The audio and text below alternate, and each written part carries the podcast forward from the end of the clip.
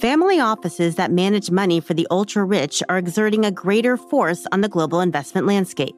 So, how are these institutions allocating their cash? We see a much more barbelled approach to investing. If you hold 45% of your assets in alternatives, you're going to need to have another part of the portfolio that provides liquidity, not only for your operating expenses, but also to be able to act on market dislocations without being a forced seller of your other assets. I'm Allison Nathan, and this is Goldman Sachs Exchanges.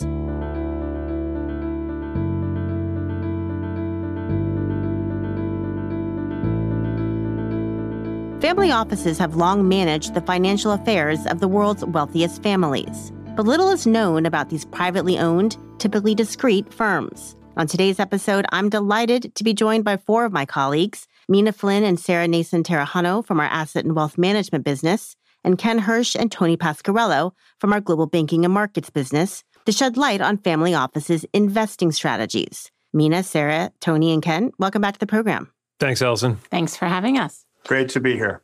So, we last had all of you on this podcast in 2021 when you had just released your inaugural survey on family offices. Earlier this year, you released your second survey on this investor base. Given the shifts in financial conditions, and I would say just the macro conditions more broadly over the last couple of years, how have family offices changed the way they invest? Meena, maybe you can start us off. Sure. And I would just start with saying the reason why we do this survey and the reason why we did it last time is because there isn't a lot of collective information, and people do really want a glimpse into the thinking of large family offices, how they're investing, how that's changed with the market environment, what they're thinking about their operating business and what's really top of mind. And given that it is multi generational, long duration capital, I would say that they're thinking what you've seen in the numbers is that it hasn't really changed. They do have the opportunity to be opportunistic and nimble, but they're really steady and strategic in their approach. And so when we look at what these allocations look like in totality, they tend to take a barbell approach and have a relatively high allocation to alternatives and cash versus other client types. And so, similar to what we saw in our previous survey, you have a 44% allocation to alternatives, you had a 28% allocation to public market equities, and a 22% allocation to cash and fixed income. In this survey, was over 160 family offices from global representation, with more than 70% having a billion dollars in assets. Tell us a little bit more about that allocation to alternatives. One of the areas that we thought was interesting when we did our first survey and continues to be is just how large that alternative asset allocation number is. It call it 45%. And while I say that they're strategic in nature, even within this 45% allocation, it's how do you allocate on a year by year basis, which is where they can really be opportunistic and nimble. And just to give you a little color on that side, where we're seeing clients put more capital to work right now is in things like private credit, private real estate credit, and secondary private equity. And the other area that I would note is that of the different types of alternative sub asset classes, the sub asset class that families cited being the most prevalent in their portfolios, not in terms of total allocation of dollars, but in terms of being in the portfolio, was growth capital.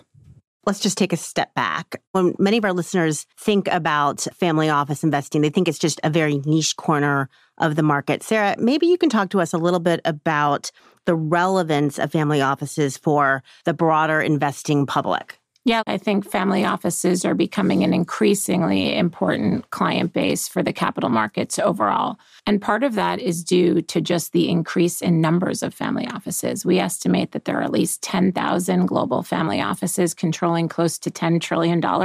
And one of the really interesting things about our survey is more than half of these family offices were incorporated since 2010. And I think one of the reasons we have this effort and so much spent so much time here is because we've seen this proliferation of family offices. It has a lot to do with the activity in the capital markets over the last two decades, IPOs, M&A that had these wealth creation events where people ultimately want to have organizational structure around their capital.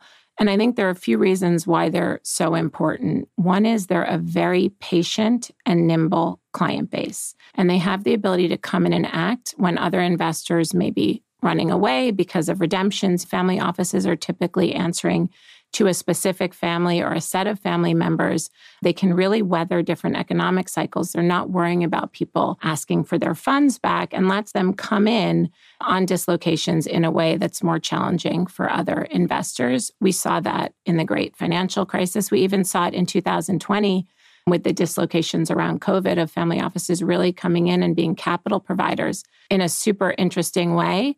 And I'll just add these are families who not only own whole pieces of company and sit on cap tables, but they're on boards all over the world, both corporate boards and philanthropic boards. And they're a client base that we pay a lot of attention to. They have an enormous amount of global influence. Amina, as you look at the survey, what were these family offices telling you about their main concerns in this very different macro environment today? Not surprisingly, their top concerns were the known unknowns. So we really think about that. And what they cited was recession, geopolitics, and inflation. And how do I position my portfolio for what could each one of those scenarios mean? And so, from a recessionary perspective, we think it's a coin toss if we get a recession or not. But the thing is that these investors have had more than a year to prepare for a recession. And over that year, what they've done and what you've seen from the change from the prior survey is they have actually elevated their cash and their fixed income balances, whether that's in US treasuries or whether that's in private credit.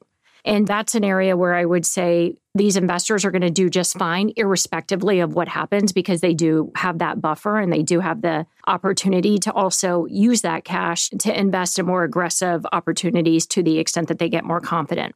Geopolitics, I would say this is the area that most of our clients in Asia cited as their number one concern. And it's really the China US relations, the deglobalization, and what's going to unfold from that vantage point. And I think the main thing that people are doing from that standpoint is really thinking about where am I placing my assets?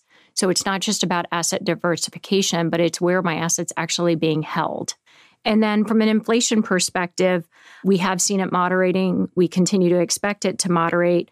But here, just given the amount of exposure that these families have to risk assets like equities, like real estate, which also tends to perform relatively well in inflation, they are protected from that vantage point. And I would say the majority of families, their goal is to preserve their capital and grow their capital. But preserving your capital means beating inflation. And that's how you avoid taking a permanent loss. And so beating those inflation numbers is one of their benchmarks. Let's stick to that point on cash for a moment. Sara, it's my understanding that typically family offices hold more cash than the normal institutional investor. Is that true? And if so, why is that true? Yeah, it absolutely is true. You saw from our survey, they have 12% of their assets in cash and cash equivalents we see a much more barbelled approach to investing. I think there are a number of reasons for this. If you hold 45% of your assets in alternatives, you're going to need to have another part of the portfolio that provides liquidity, not only for your operating expenses, but also to be able to act on market dislocations without being a forced seller of your other assets. I think it's also worth noting that this is a client base that doesn't use a whole lot of leverage. And when we look at the survey, 42% do not employ leverage. And I think this is also on the back of the global financial crisis. Family offices realize that one of the biggest risks to their goals of preserving and growing their capital is permanent loss. And really, when you are levered and forced to meet calls, it's very hard to avoid permanent loss. And I think that contributes to the overall barbelled approach of higher assets in alternatives, higher allocations to cash, and staying away from an over levered portfolio. So I think that's part of it. And by the way, there was a large allocation to cash even in 2021. So that hasn't changed that much. It's increased by a couple percentages, but that's been a pretty consistent theme.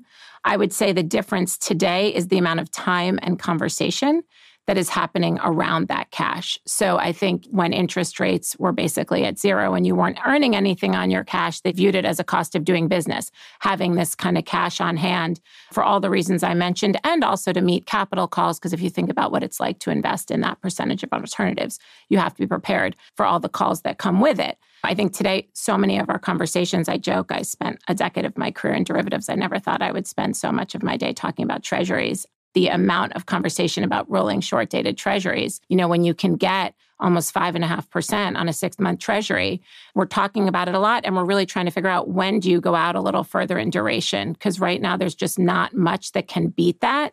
And particularly that we've gotten through all the debt ceiling discussions, et cetera, and ended up on the other side. I think we're going to start to see in the next six to 12 months clients extend that duration a little bit. And so I think I saw that roughly 35% of respondents actually are planning to reduce their allocation to cash in the next 12 months. So, Tony, let me bring you into the conversation. How are they planning to deploy that? So, the word choice we often use when describing this investor type is uniqueness. There's a real uniqueness, and in this context, a real front footedness, I think, to their intentions. And I think perhaps unlike other long duration, permanent capital type investors, to your point, Allison, over one in three identify as saying they're going to put some of that cash to work now. Where 48% plan to increase their allocation to public equities, which, as we here today, unequivocally was the right judgment. S&P's up 12% on the year. NASDAQ's up a full 33% on the year. So that was well called. 41% plan to increase their allocation to private equity. Private equity tends to be a mainstay of family office portfolios. Think funds, think directs, and co-invests. And then we think this is really interesting. 30% said they plan to increase their allocation to private credit, which was mentioned earlier in the conversation. It's a low starting point at just 3% of current assets under management. We think the attraction is the prospect of double digit returns, top of the cap stack, floating rate exposure, and the perception, particularly in the context of the regional banking issues of the year, kind of the perception there'll be a gap to fill. And how about across different geographies? How are these family offices thinking of deploying assets? So, in the context of geography, two really clear patterns emerged from the survey. The first is our cohort's very overweight the US. Again, that's been the right judgment in the COVID era. It's really been the right judgment, I think, in the entire kind of post Lehman Brothers era. And so, just to put numbers on it, nearly two thirds of family office AUM sits in US assets. The rest of that was basically split, call it 21% to non US developed markets, and then the balance of 17% to the emerging markets. The second clear pattern was this notion of home bias or home field bias. And so, for example, Americas based family offices hold a larger percentage of their assets in the US as compared to the US asset weighting of, say, a European or an Asian family office. And then finally, we just add that uh, there seems to be kind of an ongoing or forward bias towards the US and then the DM complex relative to the EM complex, which probably reflects this kind of up in quality bias we see all over our client franchise. And family offices are also playing a larger role as venture capitalists. Ken, what does that mean for the VC landscape?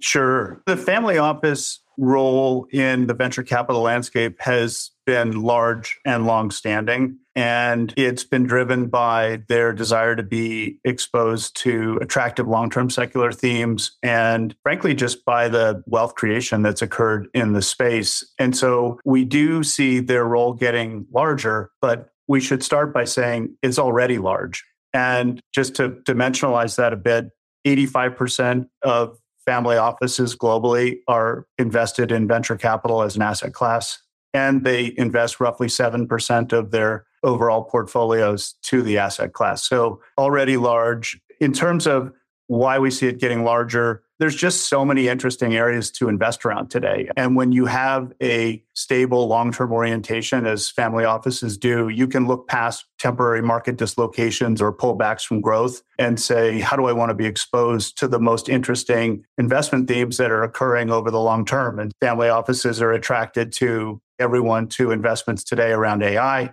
their ongoing interest in areas like cybersecurity or life sciences or sustainability as other examples. The current market environment is a bit of an opportunity for family offices around venture capital. And we say that and see that as other LPs who are overcommitted in this space pull back. It's an opportunity for family offices to leverage their profile as attractive partners, whether that's bringing that stable long term orientation that I talked about earlier, or operating expertise that they may bring from their own businesses, or their ability to leverage themselves as trusted partners. Another topic that you dug into quite a bit in the survey was family owned operating businesses. Talk to us about why that's a topic of interest and what the survey revealed about it.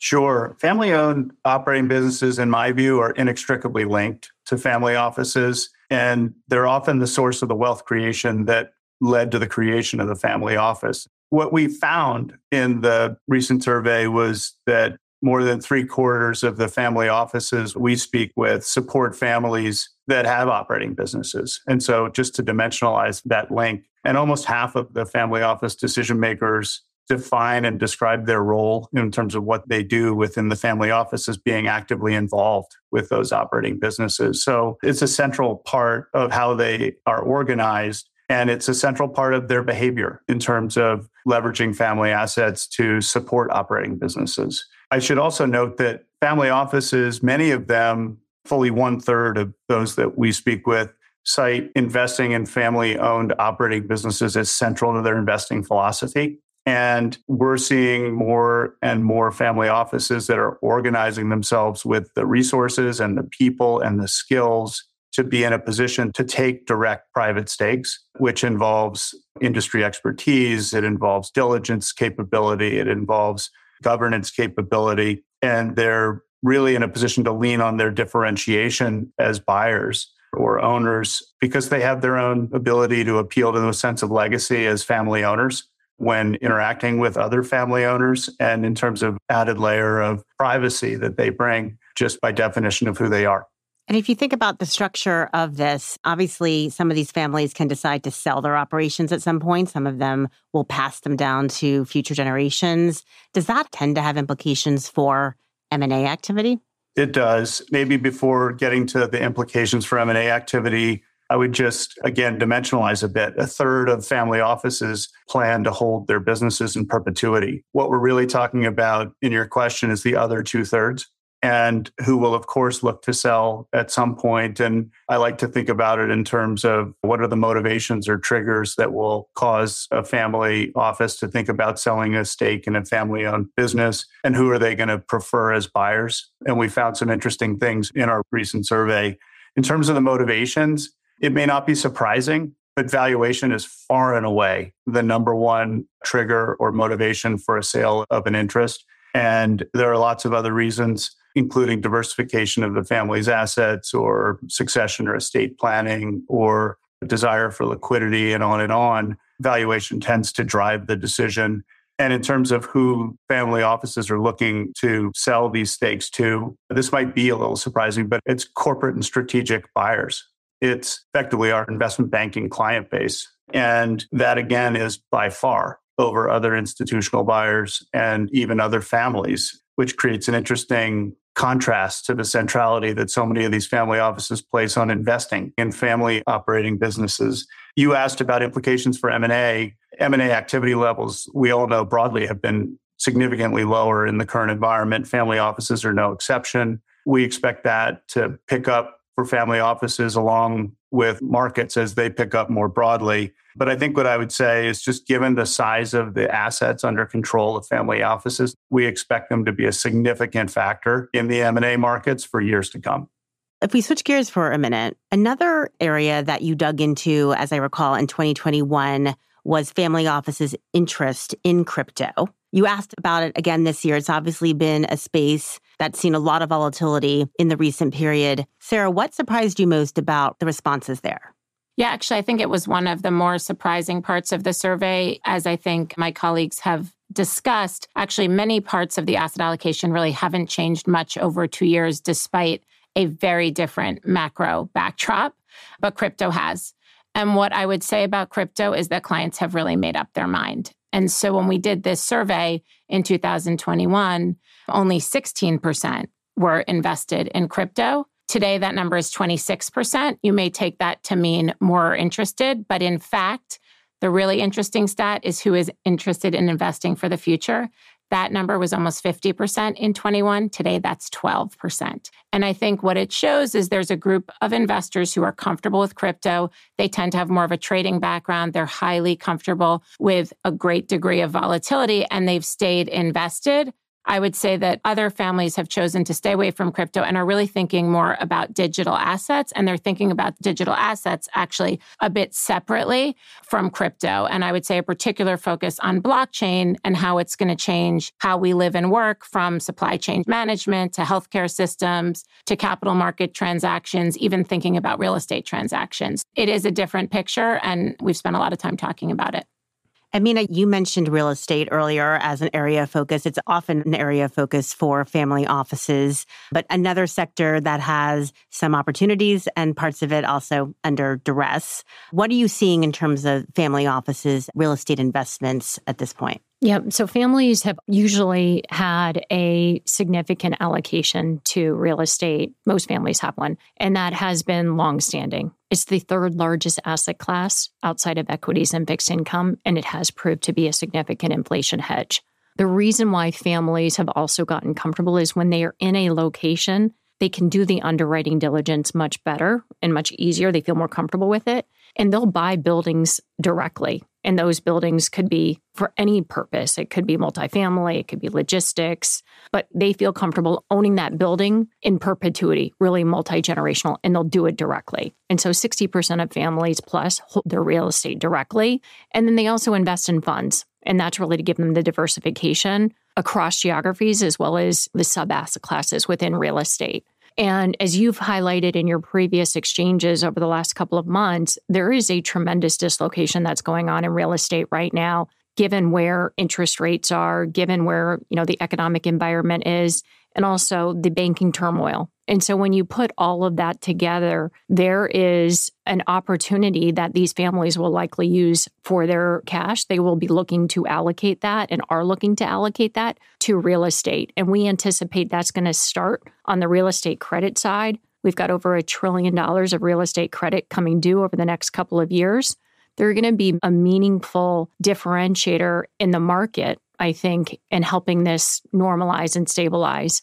And then as call it prices settle to a normalized level, we will see them more active in the equity side of the capital structure. What the survey told us is that these families did want to continue allocating to both residential and industrial. And even before the turmoil, they were looking to decrease office and retail. And we do anticipate this will continue. But I would say that these families know, even if it is in office, even if it is in retail, not all real estate is created equally, and they're going to do their diligence and find opportunities there. I would also separately just pick up on one of the points that you asked on emerging technologies in businesses from Sara in terms of crypto. The area that families are really focused on right now, not surprisingly, is artificial intelligence and how to use artificial intelligence actually in their workflows so that their own teams start to get comfortable with what that means. And we're getting a lot of questions that I know Tony can also speak to as it relates to how to invest in this theme.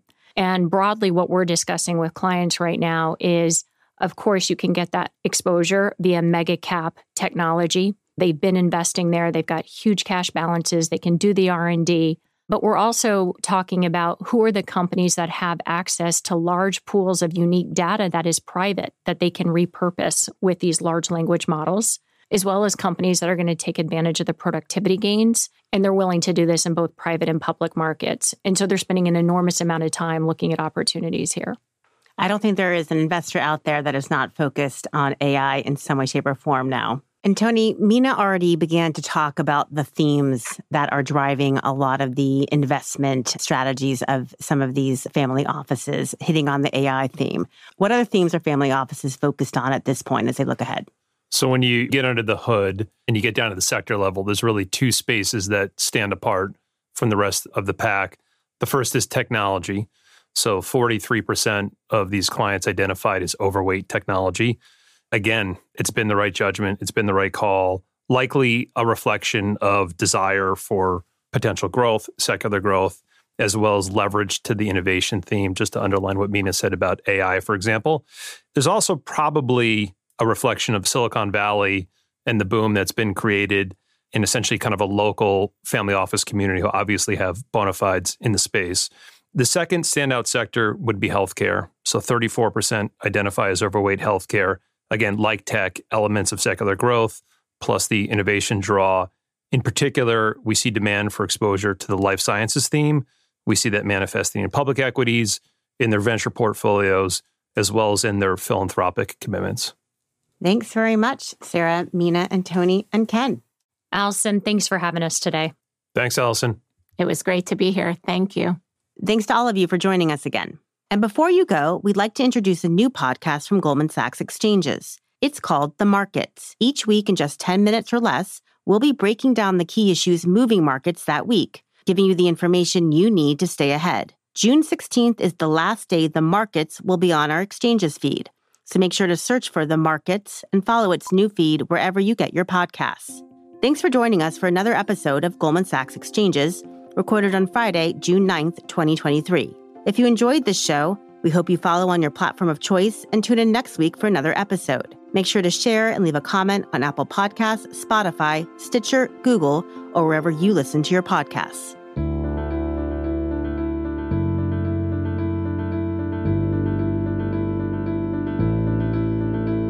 All price references and market forecasts correspond to the date of this recording. This podcast should not be copied, distributed, published, or reproduced in whole or in part. The information contained in this podcast does not constitute research or a recommendation from any Goldman Sachs entity to the listener. Neither Goldman Sachs nor any of its affiliates makes any representation or warranty as to the accuracy or completeness of the statements or any information contained in this podcast, and any liability therefore including in respect of direct, indirect, or consequential loss or damage, is expressly disclaimed. The views expressed in this podcast are not necessarily those of Goldman Sachs, and Goldman Sachs is not providing any financial, economic, legal, accounting, or tax advice or recommendations in this podcast. In addition, the receipt of this podcast by any listener is not to be taken as constituting the giving of investment advice by Goldman Sachs to that listener, nor to constitute such person a client of any Goldman Sachs entity.